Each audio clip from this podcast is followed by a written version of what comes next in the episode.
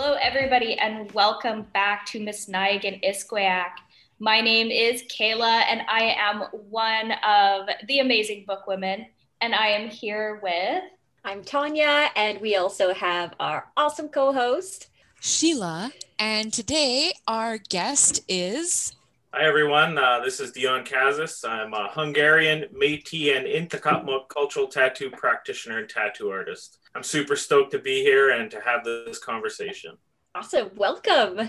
I don't know. Let's start off at the beginning. How did you get into tattooing, Dion? Or would you like to introduce yourself a little bit further? No, I think we'll we'll roll with it and go with your question. I think uh, what I had to say for an introduction is done. So, so yeah, no, you know the story of you know how I came into tattooing initially started with just loving tattoos. You know, in the the broader sense of tattooing in Western European pop culture. You know, going into the tattoo shop, picking something off the wall, getting it tattooed, or bringing in a design. You know, uh, looking at my relatives' tattoos. My uncle had a tattoo from when he was in the Navy or in the military, and then you know my other uncle had tattoos associated with his culture in in Texas, and so you know just seeing those tattoos made me stoked about tattoos.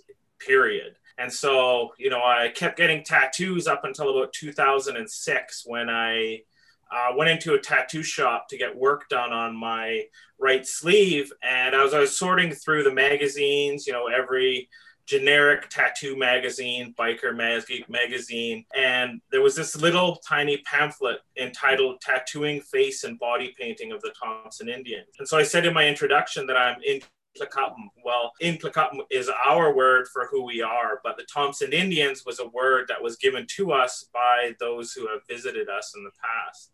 And so, you know, I always say that when I found that little booklet, I always say my head just about popped off because I didn't realize we had our own tattooing tradition, our own cultural ancestral practice. And so, you know, that kind of sat in my heart and my mind this reality that we have a tattooing tradition. And later on down the road, I started apprenticing uh, as a professional tattoo artist using machine and through work in my undergraduate degree, I began to research our ancestral Nlaka'pamux tattooing practice and uh, the connection of Indigenous tattoo revival globally, what it does for us as Indigenous people, picking up something, reviving something, building a resurgence of a practice that, you know, reaches to the past for the future through the present. And so, you know, it was kind of like this culmination of the research, learning how to tattoo, and then realizing that I had the responsibility to revive this practice for my ancestors and for the people to be the coming generations. I think that's so exciting. And I know, especially like you were saying, your first memories of kind of tattoos and seeing tattoos. I think a lot of people kind of have that memory of the first time they ever see somebody with a tattoo or a body piercing and just kind of the thoughts that go through your head. I know I grew up with it because my dad was in the Navy, so he had old school Navy tattoos. My uncle was a biker. He had old like prison biker tattoos. Um, but my friend, her, my best friend, her family, none of them had tattoos. So when we became friends, she saw my dad's like very visible tattoos on his arms. And she's like, that was the first time I've ever seen a tattoo. And she's like, and I was just hooked. It's art that you're wearing. And it just, it was absolutely like, I mean, it was faded. It was like 40 years old, like hard on his arm. But she's like, it's just that memory that you have. And I mean, I remember the first time that I saw someone who was heavily tattooed and pierced and just being like, wow, like that is not only like a love of tattoos and piercings, but also dedication because it takes time to heal things. It takes money, you know, you have to pay your artist. So there is like a dedication behind being like heavily modified as well.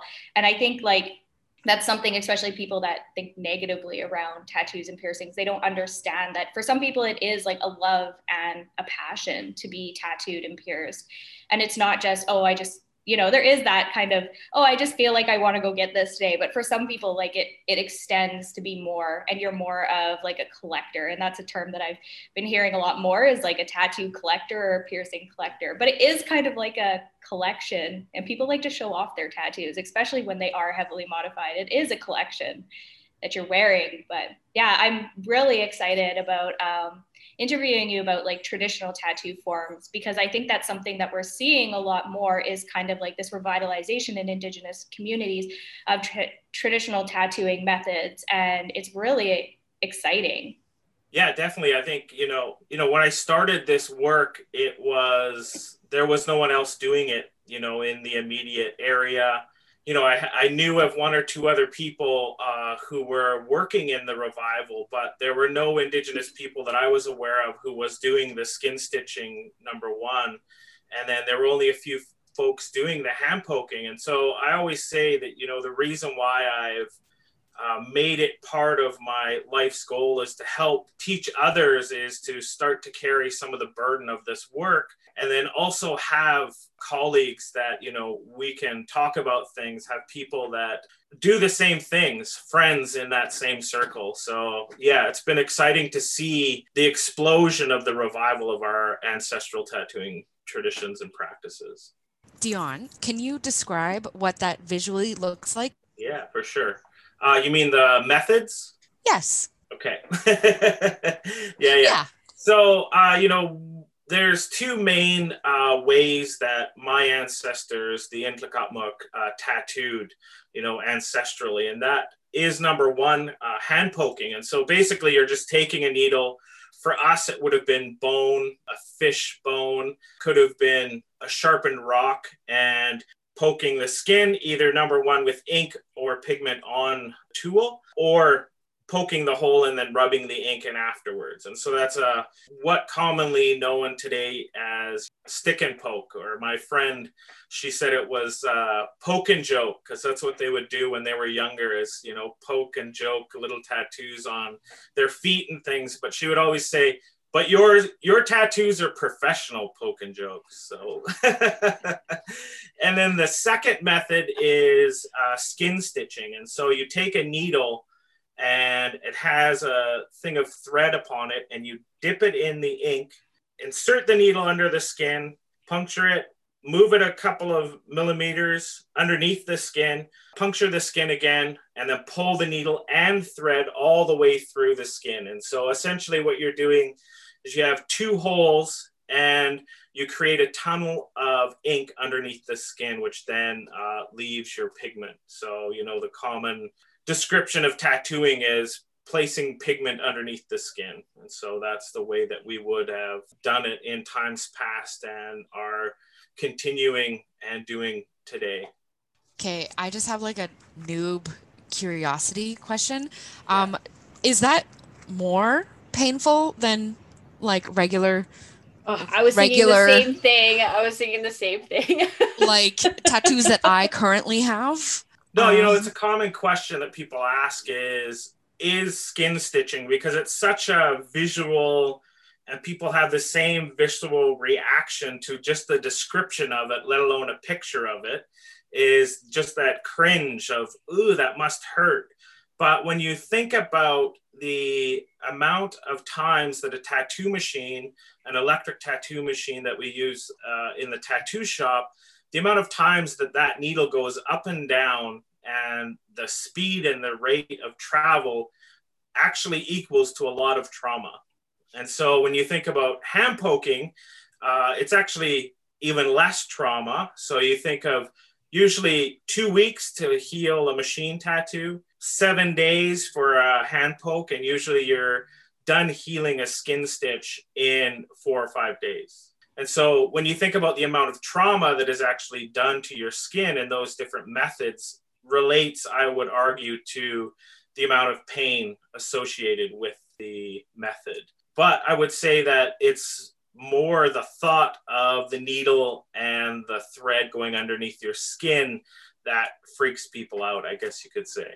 Yeah, I could only imagine watching that happening. It would be almost like when you get blood drawn and you're like, oh my God, is that what it actually looks like? Because I, for most of my tattoos, I've been in weird positions, laying down, sitting, but not really able to watch until I got tattooed on my arm, like close close to my hand and I could actually I was watching the whole thing and I'm like I've actually never seen myself get tattooed before. Like this is I couldn't stop watching because I was just like that's what it looks like. It was a very interesting experience but I can only imagine especially because it seems to be when I was watching the videos of you doing skin stitching like it does take time and there's like precision in doing it so I can only imagine just sitting there watching this thread go through your arm and it would just be just a completely different experience than watching the tattoo machine going across your skin. Yeah definitely. It's definitely a different experience. And then of course always this question comes up you know about authenticity. You know are you know when we think about revival is it necessary for us to be using you know traditional hand poke and skin stitch methods over the machine tattoo you know does it make it more authentic? Is is it better? You know is there a hierarchy? And i always say that you know i don't think there is a hierarchy. However i do believe there is a unique experience that you gain when you use the ancestral tools. But that doesn't mean that it's you know the best way to do it. It's just that you know there is a certain experience that you are missing out when you use the electric machine However, I would also argue that in many cases, it's not always about that process. It's also about the, you know, the mark itself. You know, I think when I think of my own first hand poke and skin stitch from my community based on our designs and symbols, it I always say it's a post-it note, a reminder for you know my resp- responsibilities. I always say that it's a, a reminder to my responsibilities for the people to be to my family, my community, and the earth and all that is. So, you know, it just depends on the way that we look at tattoos and in the revival of tattooing, what we emphasize and de emphasize. And I always say we are contemporary people. So, you know, we have to live in this contemporary world and decide what our revival of a tradition looks like for us today because we're not the same as our ancestors. Our ancestors didn't have to, number one, worry about who they were as an Nlaka'pamux person, as a Cree person, as an Inuit person. They just, that's just what they were. They lived with their stories, their language in their territory and on their land. And we today are struggling to find out who we are because of the processes of colonization. And so, of course, our traditions will look different than when they were in the past. Wow. Dion, I, I keep thinking about that comment that you made about the trauma to the skin and how indigenous methods actually it only takes about a week for healing time. Yeah. That's bananas. That's bananas. That's I just keep thinking of all of the other methods that we have as indigenous peoples that, yeah, that, like you said, they're not better, but it's a different way of looking and, and viewing the world. And yeah, I, I, guess I don't have a question surrounding that. I'm just sitting on it a little bit longer than I I originally thought that I would. Because holy cow, that says something. I don't know what it says quite yet, but. yeah. I mean, when you look at, you know, it just brings to mind uh, that comment. Uh, what one of my mentors, uh, Keone Nunes, who is a Hawaiian kakau or Hawaiian tattoo master, says that you know when you lay down he describes the hand tapping process so they use basically a tattoo needle uh, attached to a piece of wood which then you tap to insert the ink under the skin and he says that that process of laying down on the mat, having your tattoo tapped in, is like a time machine that takes you back 200, 300 years. And you feel exactly what your ancestors felt in a way that isn't possible in a lot of other ways. And he says that that tapping is a whisper of the ancestors. And so for me, when I think about the skin stitching and the hand poking, especially the hand poking, you can hear a little pop a little sound. And so I always relate that back to what Keone says is that that experience of sitting in that place, you're feeling exactly what your ancestors felt while you're getting a mark that connects you to your ancestors, your community, and to your traditional territories. Sounds very it sounds ceremonial right? Because you're going into that space and you're once you're in that space you're transported and you're remembering to remember. That's why ceremony is so important. And i know that uh, when i've gotten tattoos it's it's a very mindful experience right? So you have to stay within yourself. I never thought about it that way. Well i think too even yeah. when you when you are getting tattooed it's kind of like you're building a relationship and you're building kind of like collaboration, right? It is. And you're building trust in the person who is also tattooing you, you know, that that the tattoo is going to look the way that you want it, but also depending on where you're getting tattooed, like the tattoo artist is all up on you, like in your business. Like I have laid in some weird positions before while I'm getting tattooed with like tattoo artist like right near my butt cheeks like getting right in there. And it's just like you have to have trust in that person. But it's also like they're touching you.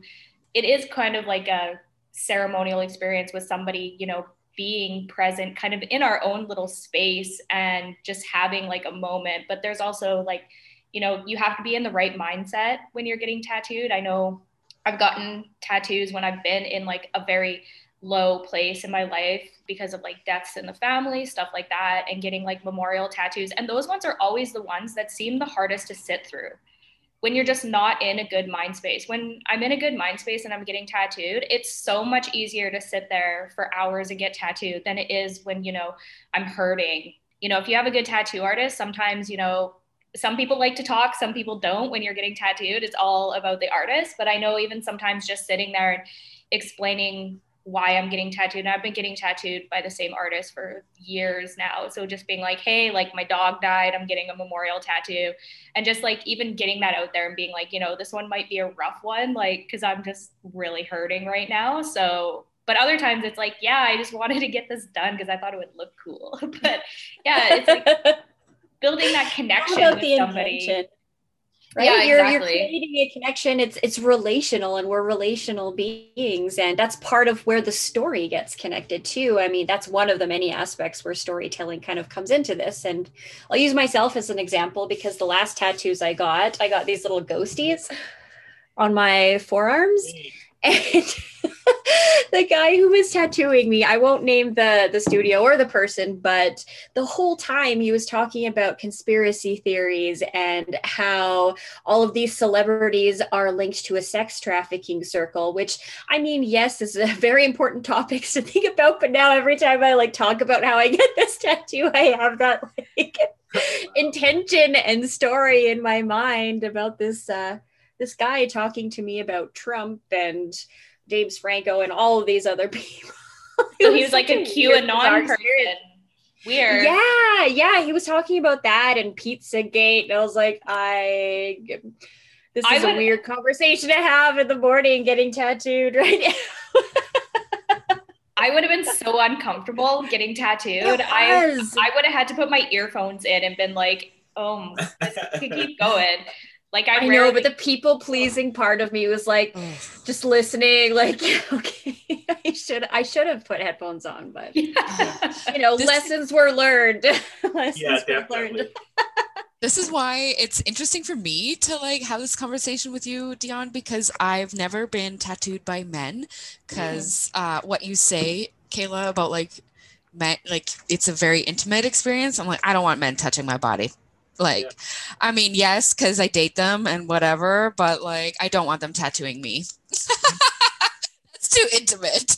I mean, maybe I have intimacy issues, but anyway, uh, I will. No, I know. I would say that you're not alone. Uh, there's that's definitely a thing, and you know, I have tattooed many people who are women or uh, LGBTQ or two spirit people who don't allow men to tattoo them, but through the relationship and the building of a understanding of our relationship and the way that we interact, I've you know they've allowed me to tattoo them. So I would say that you're certainly not alone in that sentiment. It's just a you know I think it's one of the things that we have to continually bring forward is the ceremonial and the healing aspects of tattooing and putting those forward not only in our own indigenous communities but in the wider public to ensure that the safety of everyone who is being tattooed is paramount. And that you know it's not just about a transaction in terms of funds but it is a re- relational act regardless of where the studio is, who the people are being tattooed. It's important to put forward, you know, the healing aspects and the safety aspects of tattooing in a general sense for everyone. Um, you know, and of course that extends into the work that I do as a cultural tattoo practitioner, ensuring health and safety are paramount in all the work that I do. Yeah, and I think sometimes too, it's when we're getting tattooed, it's you're very vulnerable when you're about to get tattooed. Um, I know I've been tattooed several times, but even when I'm getting ready to go into the shop, like I feel very vulnerable sometimes just because I'm nervous. Even though I've been through it a ton of times, it's like you never know how it's going to feel until you actually sit down and get started. Or even just anything about that day could just go wrong. Like you don't know how your body's going to react. I remember getting my wrist tattooed and being like, this is going to be the worst. Like it goes right over the bone. And I was like, okay, I got him mentally prepared for this. And then he was just like, okay, this is gonna suck. Are you ready? And he did it and I didn't even feel it. I was like, oh, that that was nothing. And then it was like a really random spot that really hurt. I was like, oh, that really hurts there. But it's just like you get your heart races, you get sometimes like that knot in your stomach when you're just like, oh, yeah, I forgot what this feeling is like. But I think it's really good to have um, like a tattoo artist that is someone who can understand like that individuals might be going through things and that it is sometimes like a really nervous experience or scary experience for people um, just because it's the unknown and it always is an unknown when you're going in so it's really i think that's why it's important to kind of like really get to know tattoo artists, do your research. And, you know, it's okay to just walk in and get a tattoo. But I think in the long run, like you said, it is about building those relationships and figuring out people and knowing who you can trust and who you like. And that makes the experience a lot better when you know that you can trust somebody. And it's almost like going in and being like, like when I go and see my artist, I'm like, oh yeah, this is like seeing someone I haven't seen for a while. And it's always like, it, it makes me more comfortable when that happens. So. All right, Dion, I have a question for you. Our podcast is about storytelling, and our mandate, uh, we discussed this a little bit earlier, is that storytelling comes in all different types of forms. It's not just pen to paper. We're not a podcast about just reading books and only books. Um, we're about, it's about expressing things through your body, uh, those types of things. So I'm wondering how you see tattoo artistry and tattooing as a part of the storytelling, Indigenous storytelling more generally? Well, I think it's just tweaking, you know, the way that we understand that idea of storytelling and then flipping it on its head to say that it's about communication you know so i would say that you know tattoos are about communication whether that's in the healing aspects of understanding the story that you have with yourself you know? So understanding the narrative of your life a lot of times you know we are we're so able today to disconnect from our own lived experience or embodied experience. And one thing that tattooing does is it makes you very aware of your body and makes you start to go inside and to think about things and to work through things. And I always have people who say, "Oh, I haven't relaxed in, you know, a month even though they're being, you know, attacked by a tattoo needle needle, they still feel like they're being relaxed. You know, they have a time to sit and do nothing but something for themselves." And so that's one way that I see tattooing as uh, a ceremony of finding the ability to look at your own story, your own life story, and to connect with it through your body. And then I'd also say, you know, when I look at very visible tattoos connected with our ancestors, it tells another story. It tells the story of the resilience of our ancestors who prayed and cried and struggled so that we could exist today.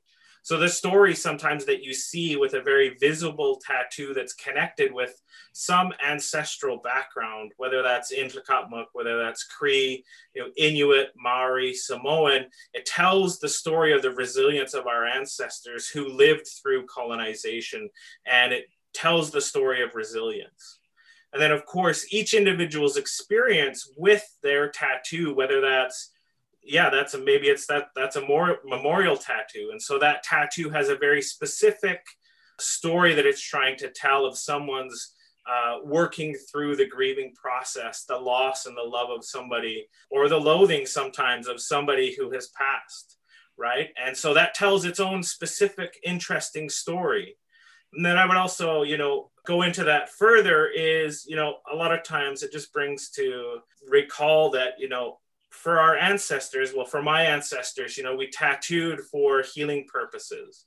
We tattooed in connection to uh, the spirit world. We tattooed as what you know the anthropologists call magic. You know, so I want to hook up with somebody real good and have a real good husband or partner or wife, and you know, so I'm going to tattoo some magic so I get that right person. Or sometimes you would tattoo if you wanted to be a good hunter, you would tattoo a, a bow and an arrow. You know, uh, in other ways, we would tattoo just to be beautiful. And so I always like to bring that forward is that, you know, if it was good enough for the ancestors, it's good enough for us today, is just to get the work done that we need to get done so that we can, uh, like my friend Gordon says, you know, pay the blood and pain sacrifice for that mark that helps you on the journey of your life.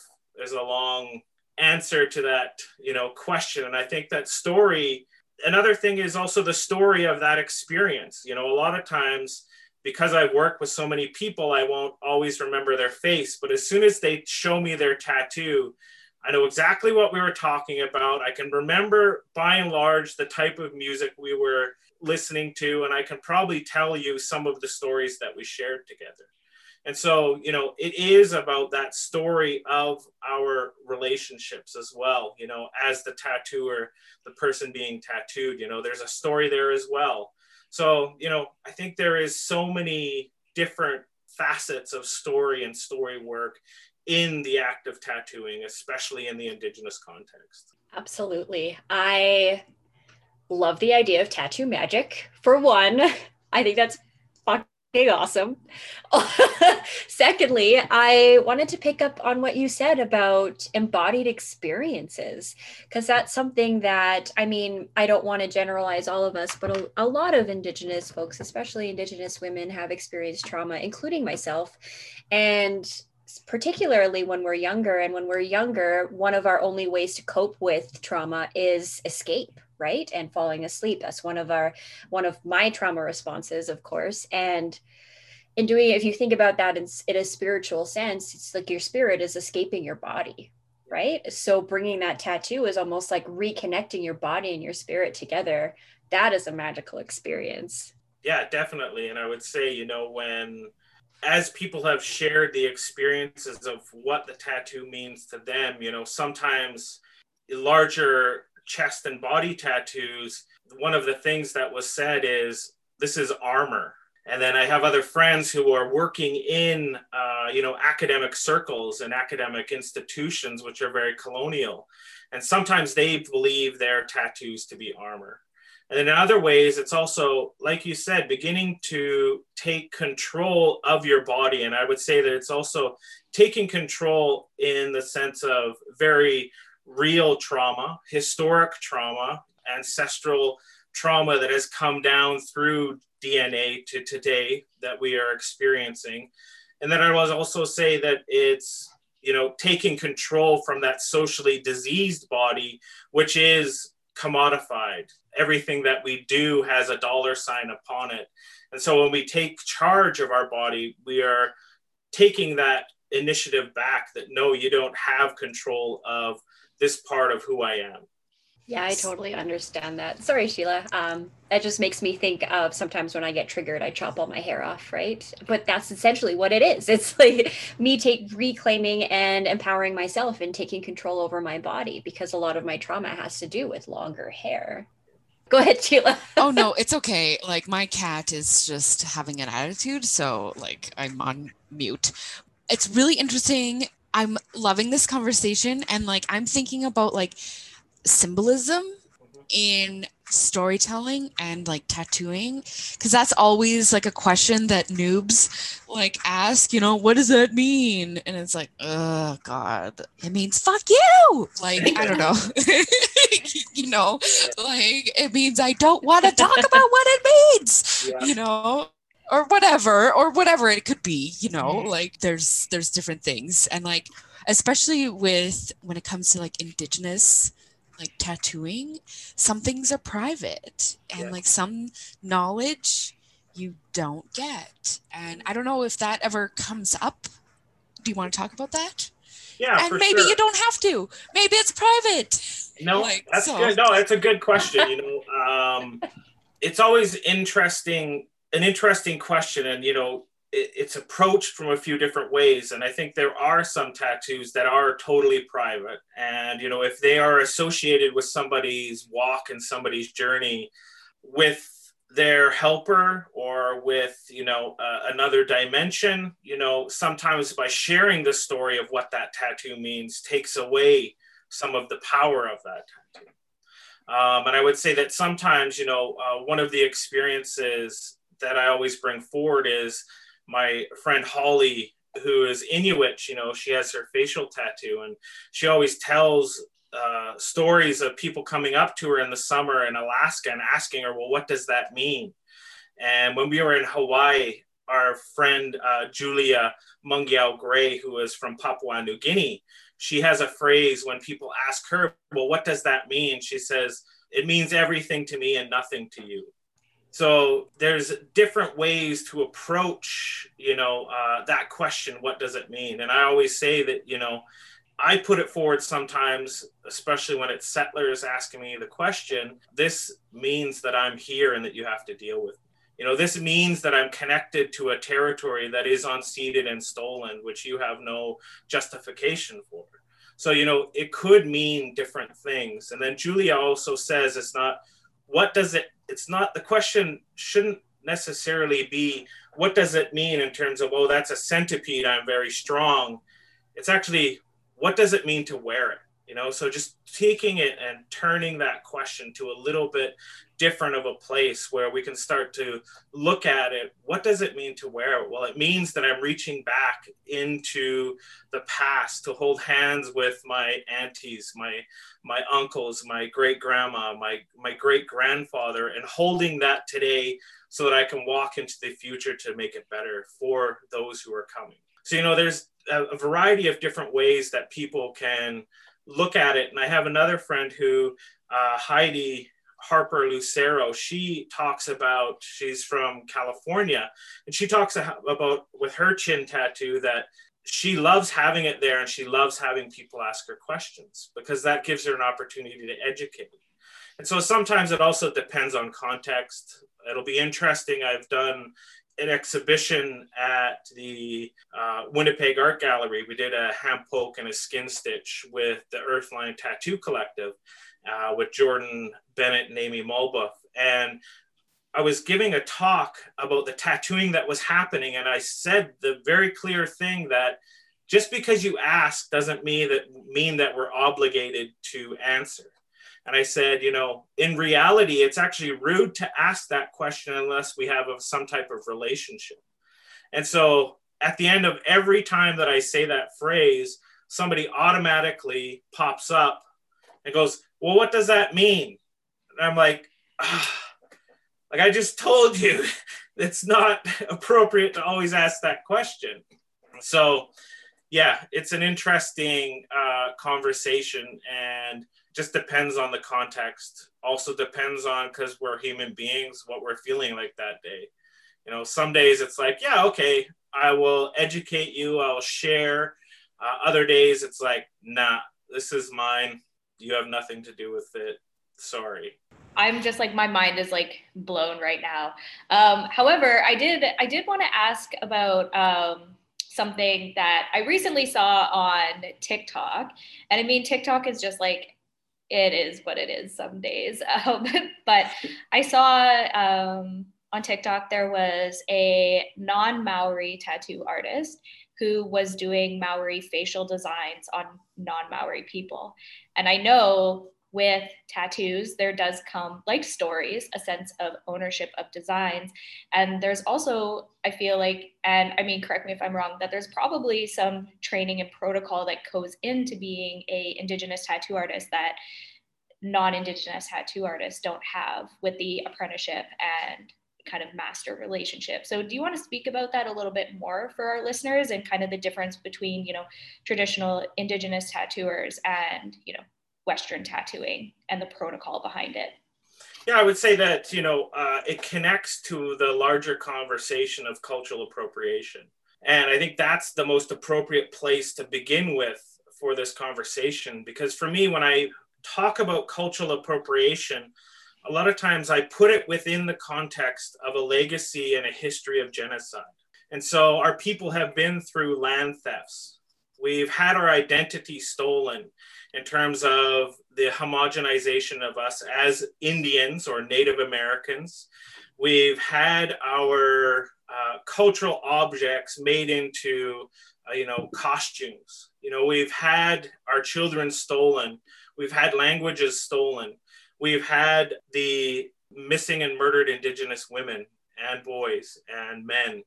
And so for me, the use of our cultural markings, which, which, connect us to our ancestors, connect us to our stories, connect us to our lands and territories, is just another level of theft and another step in the history of genocide. And so, if I always say, if you don't have a the rights, relationship, and responsibility to give that mark, number one, to receive that mark, then it doesn't belong to you and you don't have a right to it. So the reason that I say that is some of our markings are for our dreams. You know, they were given to us from the spirit world in our dreams. And so if you're going to take that and tattoo that on your body, you don't know why that was given. Maybe that was given to uh, stop me from having some type of cancer in some part of my body. Maybe that was given to me because I was struggling with something. Well, now you're going to take that on yourself and you have to deal with the consequences of embodying that mark, which was actually meant to heal, but who knows what the consequences could be. And then you look even further that some of those tattoos in some communities, like in the Northwest Coast, uh, Haida, Tlingit, uh, Nisga'a, those tattoos are embodiments of a original ancestor in a time when they were given the right and the responsibility to wear that tattoo upon their body. So if you're just taking that you're not taking into account the protocols that come from each individual community. And a lot of times it's also placed within the context of um, what would you say you know intellectual property rights which for me that's just a continuation of the doctrine of discovery which said that when you came to these lands if you weren't uh, christian or you weren't civilized enough we could take your land. Well you're not using those tattoos so we're going to use them the way that we think they should be used. Well no that's just a continuation of a history and a culture of genocide. So when i break that down i say if the tattoo artist is indigenous and they have rights, relationship, and responsibility to that pattern, design, and motif, then fine, they have the right to tattoo that on whoever they would like. If the person receiving the tattoo, regardless of whether the person is giving it is indigenous or not, of course you have rights, relationship, and responsibility to that mark from your connection to your community and to your ancestors. And then we come to the last situation where it's a non Indigenous person tattooing a non Indigenous person, neither of them with rights, relationship, and responsibility to those marks. That is cultural appropriation. And you are stepping on the laws and protocols of the given community that you are taking it from. And so it's just the continuation of a racist assumption that our way of thinking is better than your way of thinking. You touched on this a little bit, and like there's I kind of want to expand a little bit upon it. Like, there's a lot of cultural appropriation everywhere um, but also like with tattooing like in i guess if we want to extend this like thinking in the genre of tattooing tribal tattooing? Like what the fuck? You know and like I've dream catchers. I've seen a yes, lot of dream catchers. yes, like dream why would catchers? you put that on your body? You're just women in negative energy. Women in headdresses. That's always the one that gets me when it's like in yeah. a traditional style tattoo and it's like a woman in a headdress and I'm just like, oh yeah. Like Why? yeah, but like a Why? western, a western yeah. traditional, like yeah. not like traditional traditional. No, like old school, tra- like American traditional. Yeah, exactly. Or skeletons wearing headdresses. Like I've seen that a lot, and I'm like, that's fucked. Like, what are you doing? I don't know. You yeah, yeah, no, say think, it more eloquently than I did. But no, yeah. no, I think uh, you know there's a lot of things to unpack uh, when it comes to a lot of those genres. When you look at, you know, what would call originally started as a movement called primitivism. Um, and came to you know what you would call like an Americanized, a Europeanized tribal style, you know, a lot of the rhetoric that was around the building up of those movements was a at the base and the core of it was an assumption of the romanticized version of who indigenous people were so i'm struggling against my postmodern identity and i need some way of you know anchoring myself to something that is true and that is real and i'm connecting myself to an imagined uh, idea of the savage. For me, that's the beginning of that Americanized europeanized tribal, which tries to connect itself to something that is more pure, that is a romanticized version of who we are. And then you, when I come back to the women in headdresses, well, that is about a fetishization, romanticization, and leads into the missing and murdered Indigenous women. You know, it's about looking at, you know, the Indian maiden as something that is sexual, you know, and then you look at the other versions of caricatures of indigenous people, indigenous men in uh, American traditional tattooing, and it connects to this idea of the savage. And so, you know, there's a lot of stereotypes and things that are coming up in all of those versions of how we as indigenous people are represented in western european tattooing so obviously we are living in weird pandemic times. So something we've been asking our guests this season dion is how has the pandemic affected your work and the storytelling that you're able to produce through your work? In terms of the tattooing aspect you know it certainly has reduced my ability and my capacity to you know do this work especially when uh, a lot of the work that i do as a cultural tattoo practitioner is facial tattooing. So you know i always talk about the work of a cultural tattoo practitioner has to be above and beyond that of the regular industry because of the history of germ warfare among indigenous people. And so for me it's been important to highlight the safety aspects of the work that we do.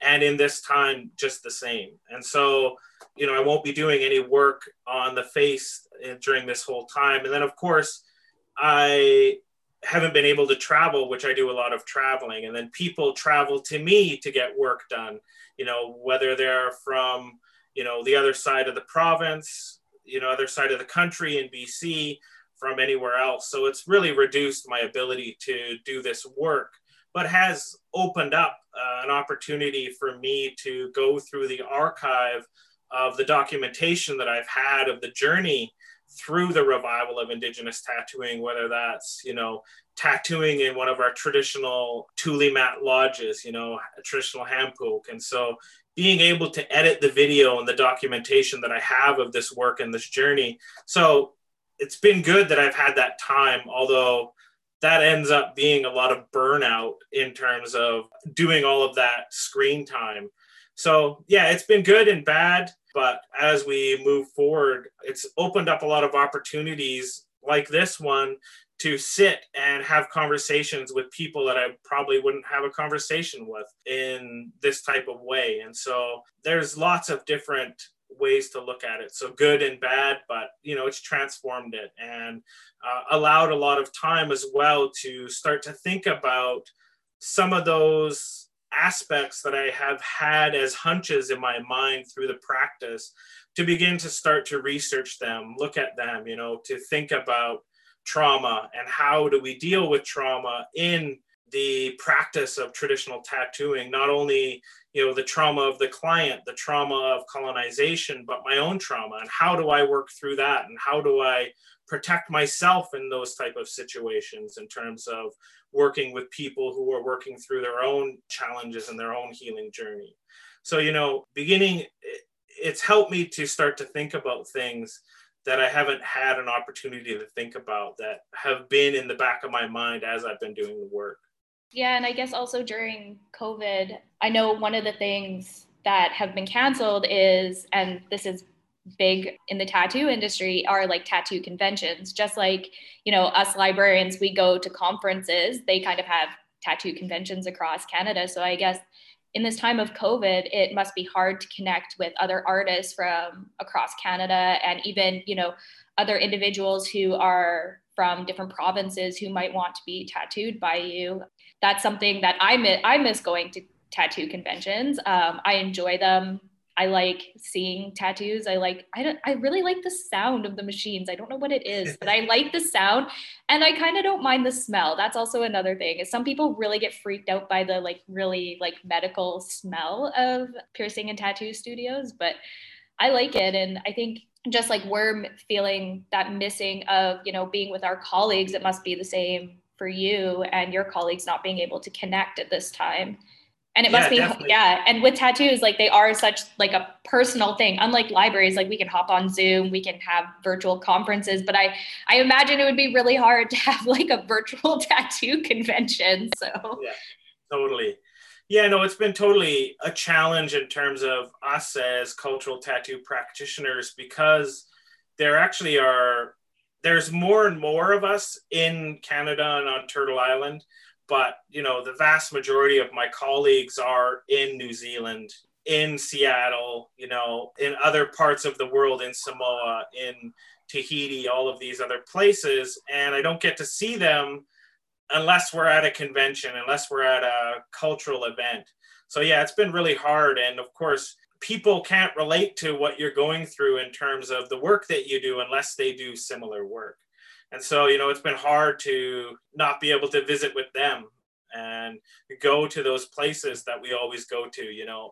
every year we go to New Zealand. Every year we go, you know, to other conventions and other places to to visit with our friends. So yeah, it's definitely been a lot harder to make those type of connections and then i would also say you know it was one of the things that i talked about with my uh, you know non-indigenous colleagues is that a lot of us are very private you know we don't aren't very outgoing. A lot of our personal the time that our people time is when we're at work at the tattoo shop. Even though sometimes that's only like 10 or 15 minutes hey yo what's up? You know what are you doing today? Talk about the design and oh my i had to take my cat to the vet today you know and that's enough people time in the day to get me through. And so when we started back after the initial first wave lockdown, that was the number thing, one thing that we were all relating to each other is like, hey, I just missed seeing all of you here, right? And so, yeah, it's been really uh, challenging in that respect for sure.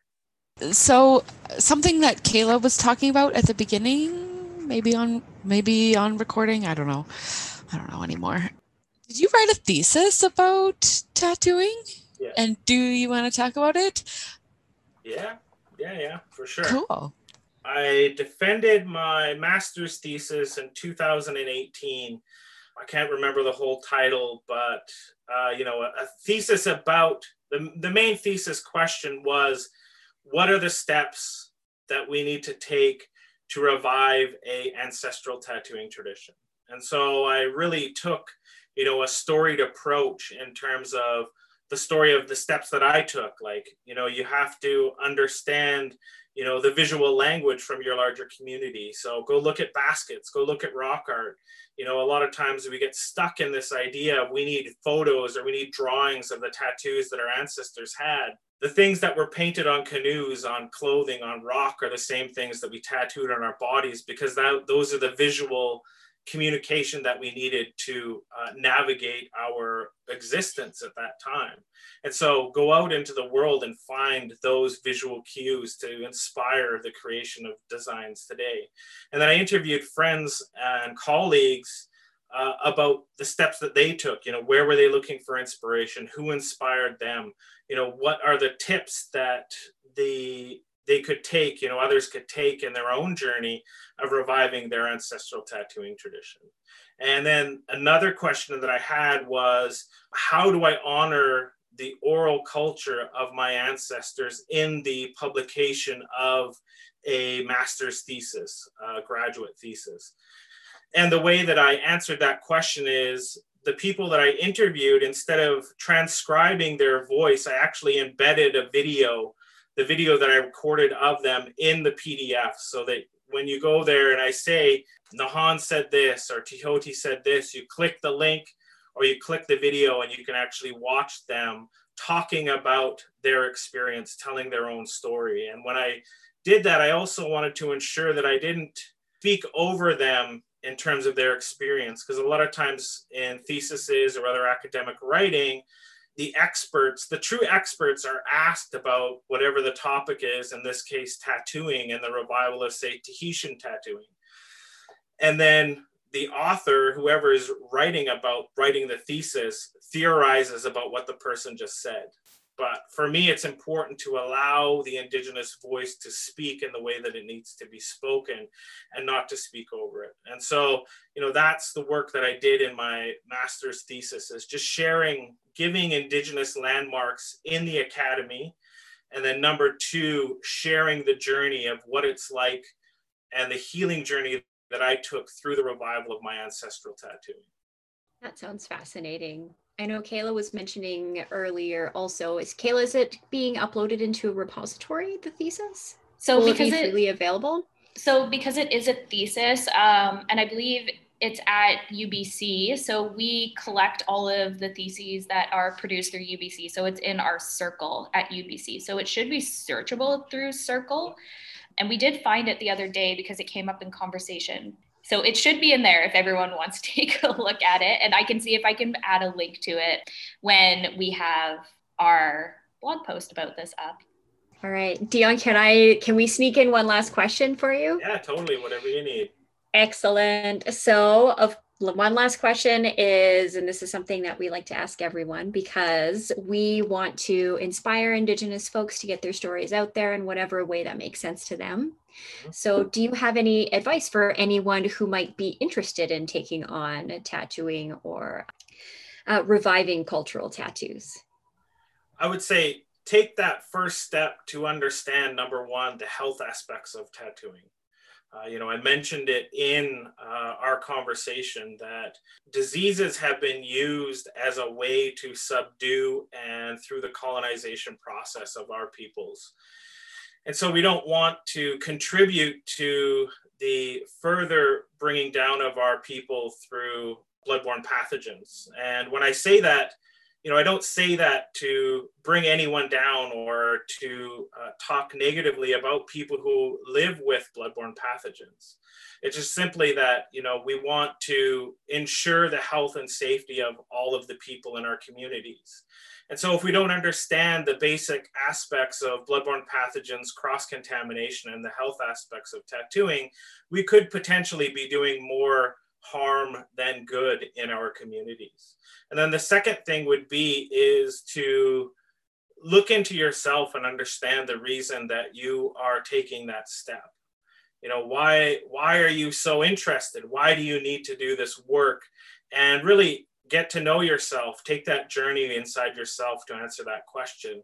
And I think that that journey within yourself will help you to take the steps that you need to do because the reality is is the steps that one person somebody needs to do uh, may be different than the steps that I took. And that's the reason why I asked, you know, friends and colleagues, what was the journey that they took into the revival of their ancestral tattooing practices? Because the multitude of voices help to tell the story for the journey of whoever is looking at those stories. And so do the research about tattooing, do the research about your ancestral tattooing tradition.